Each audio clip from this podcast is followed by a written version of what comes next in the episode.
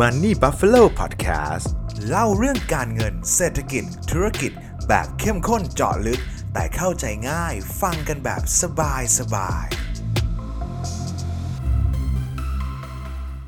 ช่วงนี้เพื่อนๆ คงได้ยินคำว่า recession กันใช่ไหมครับ สงสัยกันไหมครับว่า recession คืออะไรเกิดได้อย่างไร แล้วมันเกิดผลเสียต่อระบบเศรษฐกิจอย่างไรนะครับ เรามาหาคำตอบด้วยกันนะครับสำหรับเพื่อนๆที่ติดตามผ่านช่องทางพอดแคสต์แล้วฟังแค่เสียงอย่างเดียวนะครับ ในตอนนี้ผมอยากจะแนะนำเพื่อนๆให้มารับฟังที่ YouTube เพิ่มเติมนะครับ เพราะว่าผมมีการหยิบกราฟ มีข้อมูลต่างๆนำเสนอเป็นภาพประกอบด้วย เพื่อให้เพื่อนๆทุกคนได้รับข้อมูลอย่างครบถ้วนนั่นเองครับ สวัสดีครับ ผมเคนจาก Money Buffalo นะครับ วันนี้เราจะมาพูดถึง recession กันเองนะครับ recession นะครับ หรือก็คือคำว่าสภาวะเศรษฐกิจถดถอยนั่นเองครับ ซึ่งณเวลานี้เนี่ยผมเชื่อว่าเพื่อนๆ หลายๆ คนเนี่ย ถ้าใครได้ติดตามข่าวสารเรื่องเศรษฐกิจ สื่อต่างๆ ก็จะเริ่มพูดถึงคำว่าเศรษฐกิจถดถอยกันนะครับคำว่า recession หรือเศรษฐกิจถดถอยเนี่ยเขาวัดจากอะไรแล้วเกิดได้จากอะไรนะครับ recession นะครับ โดย definition ของมันก็คือ เวลาใดก็ตามนะครับที่ GDP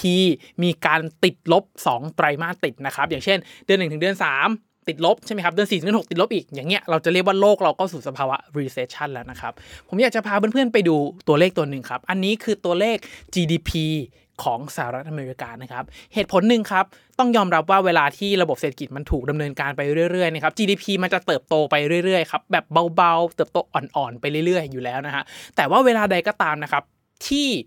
GDP มีการติดลบแสดงว่าเกิดเหตุการณ์อะไรบางอย่างที่มันผิดเพี้ยนไปนะครับ แล้วถ้าเกิดมันติดกัน 2 ไตรมาสติด แปลว่าเข้าสู่ recession นั่นเองครับ อย่าง GDP ของอเมริกาครับในช่วงที่เกิดโควิดนะครับตอนไตรมาสหนึ่งและไตรมาสสองเนี่ยก็เหมือนจะถูกมองว่าเข้าสู่ recession นะครับในช่วงไตรมาสสองในปี 2020 นะครับเพื่อนๆจะได้ยินเลยนะครับว่ามีการกระตุ้นเศรษฐกิจเพื่อให้หลุดจาก recession นะเพราะว่าตอนนั้นมันเป็นสภาวะเหมือนกับช็อกทั้งโลกที่มีการปิดเมืองทั้งโลกมันเลยทำให้ GDP หล่นพร้อมกันทั้งโลกเลยครับตอนนั้นอาจจะเป็นเคสพิเศษนิดหน่อยพอกลับมาเปิดเมืองมีการอัดฉีดเงิน GDP ก็ดีดกลับมาอย่างรวดเร็วเลยครับ ตอนนั้นมันก็เลยเหมือนกับเป็นเออร์เป็น rejection เรื่องของ recession ไปนะกันนะครับ แต่ว่าในช่วงต้นปี 2022 ที่ผ่านมานะครับ มันมีสัญญาณเรื่องเศรษฐกิจถดถอยจากทางฝั่งอเมริกาเลยครับ ซึ่งในช่วงไตรมาสหนึ่งของปี 2022 นะครับ มีการประกาศตัวเลข GDP ออกมาที่ลบ 1.4 นะครับพอตัวเลขออกมาลบ 1.4 ปุ๊บเนี่ยมันเลยทำให้หลาย ๆ สื่อ นักวิเคราะห์บลจโบรกเกอร์ต่าง ๆ เนี่ยออกมาลงความเห็นไปในทิศทางเดียวกันเลยนะครับประกอบกับทิศทางนโยบายต่าง ๆ ของทางภาครัฐเนี่ยว่าไตรมาสที่ 2 ของปี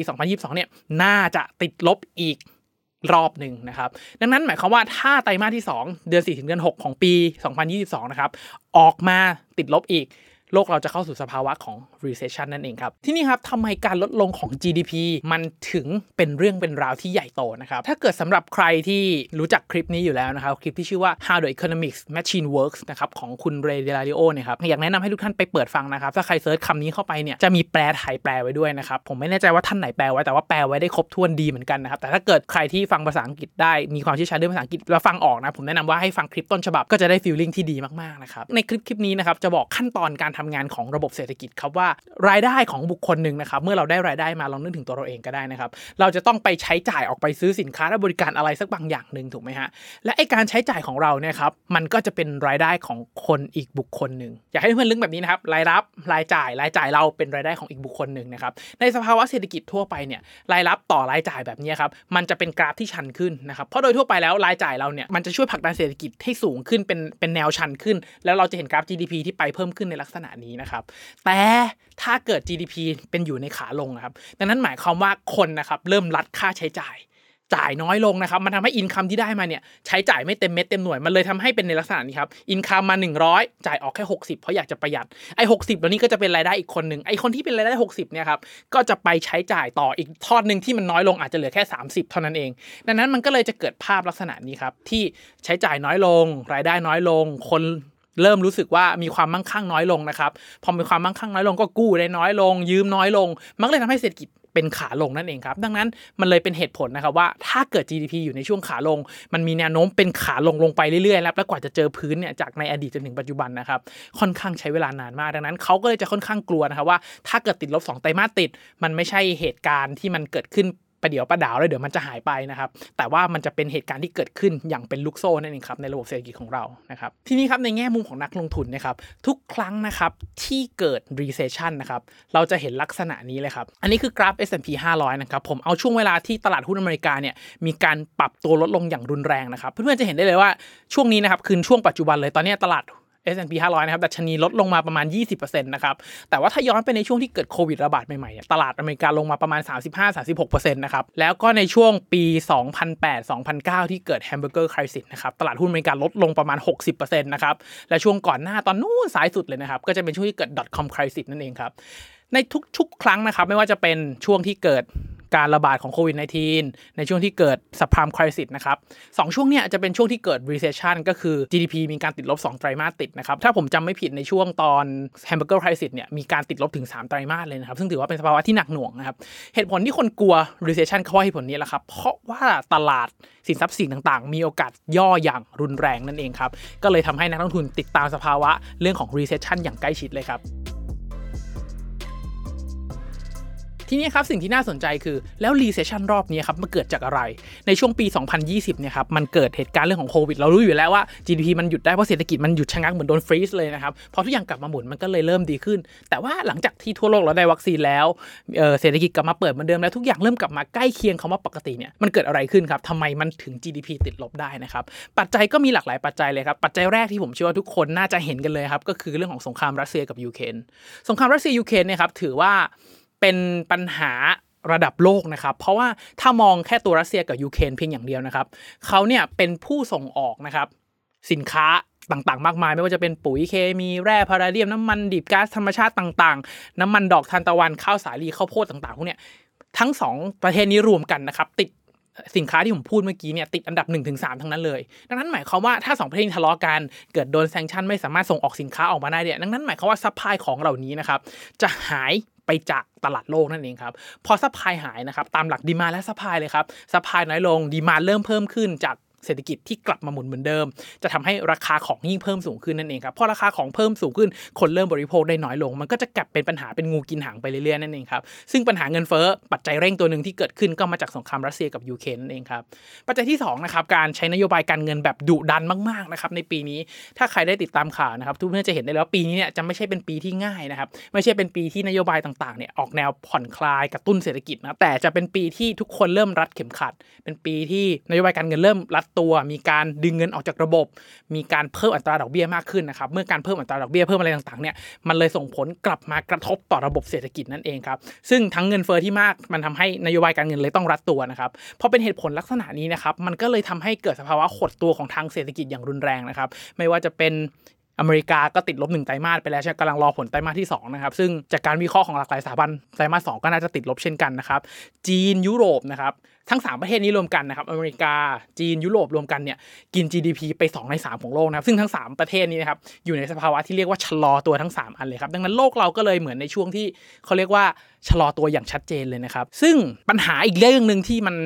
ค่อนข้างหนัก แล้วก็เรียกว่าสื่อตอนนี้ค่อนข้างมองข้ามแล้วกันนะสำหรับผมก็คือปัญหาเรื่องของหนี้นั่นเองครับถ้าเพื่อนๆไปดูเรื่องของหนี้ไม่ว่าจะเป็นหนี้สาธารณะหนี้ครัวเรือนต่างๆเนี่ย แทบจะทุกประเทศเลยนะครับในช่วงโควิดที่ผ่านมาใช้กันอัดฉีดกันอย่างเต็มเม็ดเต็มหน่วย เพื่อให้รอดพ้นจากวิกฤตโควิดมาได้นะครับแผลเก่าจากโควิดนะครับนั่นก็คือหนี้อย่างมหาศาลอย่างประเทศไทยเราเองนะครับก็หนี้ครัวเรือนเพิ่มสูงขึ้นเป็นประวัติการเลยนะครับหนี้สาธารณะก็เพิ่มทั่วโลกอัดหนี้เพิ่มเข้าไปเพื่อให้รอดจากวิกฤตกลับมานะครับ ดังนั้นหนี้นะครับธรรมชาติของมันก็คือเมื่อเราใช้ณปัจจุบันอนาคตเราต้องมีการคืน ไม่ว่าจะคืนเป็นดอกเบี้ยหรือคืนเป็นเงินต้นนะครับดังนั้นหมายความว่าการกู้หนี้มันคือการยืมเงินจากอนาคตมา ซึ่งเรายืมเมื่อ 2 ปีที่แล้วนะครับณปัจจุบันตอนนี้ได้เวลาเริ่มทยอยคืนแล้วนะฮะดังนั้นเงินในกระเป๋าก็จะยิ่งลดลงนั่นเองเพราะเงินในกระเป๋าลดลงคนใช้จ่ายน้อยลงรายได้คนอื่นลดลง ความมั่นคงลดลงก็ยิ่งกู้ยืมได้น้อยลงมันก็เลยเป็นงูกินหางทำให้ระบบเศรษฐกิจยิ่งพุ่งลงเป็นเส้นตรงเลยครับซึ่งแนวโน้มของ recession นะครับต้องบอกกับเพื่อนๆเลยครับว่า ถ้าดูจากปัจจัยภายนอกต่างๆ ทั้งหมดแล้วนะครับมีแนวโน้ม ที่จะหนักกว่าปี 2008-2009 หรือว่าในช่วงที่เกิดสัพพามคริสิตเลยนะครับ เพราะว่ามีเหตุผลหลากหลายมากๆเลยครับ ประการแรกเลยครับคือนโยบายการเงินนะครับอาจจะใช้ได้ไม่เหมือนเดิม ในช่วงที่เกิดวิกฤตเศรษฐกิจหรือว่าเศรษฐกิจชะลอตัวในช่วงปี 2008-2009 นะครับจะเห็นได้ว่าอัตราดอกเบี้ยยังอยู่ในระดับที่ค่อนข้างสูงนะครับไม่ได้ต่ำเลี่ยเตี้ยดินแบบนี้นะครับแล้วก็ หลังจากตอนนั้นนะครับก็มีการอัดฉีดเงินหรือว่าโลกเรารู้จักสิ่งที่เรียกว่า QE จากนั้นนะครับก็มีการลดอัตราดอกเบี้ยอย่างรวดเร็วเลยครับลงมาต่ำใกล้ศูนย์นะครับอย่างนี้เพื่อนๆจะเห็นได้ครับว่าตัวปี 2008-2009 ตรงนี้ครับเมื่อก่อนเนี่ยอัตราดอกเบี้ยสูงกว่า4%นะประมาณ 5%พอเกิดวิกฤตปุ๊บกดลงมาแถวๆศูนย์เหลือ 0.25 หรือถึงศูนย์เลยนะครับมันทำให้การลดอัตราดอกเบี้ยเพื่อกระตุ้นเศรษฐกิจสามารถทำได้นะครับแต่ณปัจจุบันตอนนี้เพื่อนๆจะเห็นได้เลยครับว่าวิกฤตกำลังจะเริ่มนะครับแต่ดอกเบี้ยเข้าสู่เทรนด์ขาขึ้นไปแล้วครับเหตุผลนั่นก็เพราะว่าเงินเฟ้อนั่นเองครับในช่วงที่เกิดวิกฤตในช่วงตอนอนสับพรามนะครับเศรษฐกิจชะลอตัวแต่ติดลบนะครับ แต่ตอนนี้เศรษฐกิจชะลอตัว แต่สิ่งที่ต่างกันคือเงินเฟ้อนั่นเองครับ เงินเฟ้อเป็นตัวปัจจัยเปลี่ยนวิกฤตรอบนี้เลยครับที่ทำให้รุนแรงและหนักกว่าที่ควรจะเป็นนะครับ ดังนั้นผมเชื่อว่า ถ้าเกิดเศรษฐกิจถดถอยรอบนี้จะเป็นคนละภาพกับปี 2008-2009 อย่างแน่นอนนะครับคำถามที่น่าสนใจต่อมาแล้วนักลงทุนแบบเราควรปรับพอร์ตแบบไหนดีครับ ถ้าเกิด recession กำลังจะมานะครับ สิ่งหนึ่งที่อยากจะพาเพื่อนๆไปดูต่อเลยนะครับ เพื่อนๆจะเห็นได้นะครับว่าในช่วงปี 2008-2009 อย่างที่เราพูดกันตลอดทั้งคลิปเลยว่า GDP มันติดลบนะครับเนี่ยครับจะเห็นได้เลยว่าในช่วงเกิดวิกฤตสับพรามเนี่ยครับตัว GDP เนี่ยครับติดลบ3ไตรมาสติดนะครับตอนนี้ก็เริ่มไตรมาสแรกแล้วคนกำลัง forecast ว่าไตรมาสสองและไตรมาสที่3มีโอกาสติดลบนะครับ ผมก็เลยอยากจะพาเพื่อนๆไปดูผลตอบแทนย้อนหลังของสินทรัพย์ต่างๆ ในช่วงเวลาตอนปี 2008 แล้วกันนะครับว่าเกิดอะไรขึ้นบ้าง เพื่อนๆจะเห็นได้เลยครับว่าตัวตราสารหนี้และ เงินสดเท่านั้นนะครับในช่วงสภาวะเศรษฐกิจถดถอยเนี่ยที่สามารถทำผลตอบแทนเป็นบวกได้ ต่อให้เราจัดพอร์ตยังไงก็ตามนะครับในช่วงเวลาตอนนั้นเนี่ยก็ติดลบถึง 25%นะครับดังนั้นถ้าเกิดใครอยาก save save ตัวเองหน่อยในช่วงเวลาที่อาจจะเกิด recession ในอนาคตได้นะครับแนะนำเลยครับว่าอาจจะต้องสวิตชตัวเองไปถือตราสารหนี้หรือถือเงินสดมากขึ้นนะครับอาจจะรินขายพวกสินทรัพย์เสี่ยงอย่างคริปโตเคอร์เรนซีอย่างหุ้นลงมาหน่อยนะครับแล้วไปเข้าถือสินทรัพย์ไร้ความเสี่ยงพวกนี้มากขึ้นนะครับอันนี้คือสิ่งที่น่าสนใจครับว่าสิ่งที่มันแตกต่างจากปี2008-2009 คือเรื่องของเงินเฟ้อถูกไหมครับตราสารหนี้อาจจะไม่ใช่เป็นสภาวะที่ดีมากนักในช่วงที่เกิดเงินเฟ้อลักษณะนี้นะครับ ถ้าเกิดไปเจาะ sector ของตราสารหนี้อีกนะครับว่าแล้ว sector ของตราสารหนี้อะไรบ้างล่ะ ที่มันสามารถทำผลตอบแทนเป็นบวกได้ในช่วงปี 2008-2009 นะครับ เพื่อนๆก็จะเห็นครับว่ามันจะมีอยู่แค่2-3ตัวเองครับ นั่นก็คือ Treasury Bill กับ MBS คุ้นๆกันใช่ไหมครับว่า MBS คืออะไรนะฮะ มันก็จะมีแค่ 2 ตัวนั้นเองนะฮะ ที่มันสามารถทำผลตอบแทนเป็นบวกได้นะครับสำหรับใครที่อยากจะไปลงทุนตราสารหนี้นะครับ ผมแนะนำว่าช่วงนี้อาจจะต้องเลือกนิดนึงฮะ อาจจะต้องเลือกตัวตราสารหนี้ที่มันเป็น inflation link ก็คือถ้า เงินเฟ้อเพิ่มสูงขึ้น ดอกเบี้ยจะได้เพิ่มขึ้น หรือว่าถ้าเกิดใครอยากเก็บเงินในช่วงนี้เพื่อหาแหล่งพักเงินก่อน แล้วรอจังหวะช้อนซื้อของถูกตอนที่หุ้นลงคริปโตลงต่างๆนะครับอาจจะไปฝากพวกตราสารหนี้ที่มีระยะเวลาค่อนข้างสั้นเน้น short term เลยครับ6เดือนไม่เกิน 1 ปีนะครับเพราะว่าจะมีผลเรื่องของ price risk หรือว่า interest rate risk นะครับ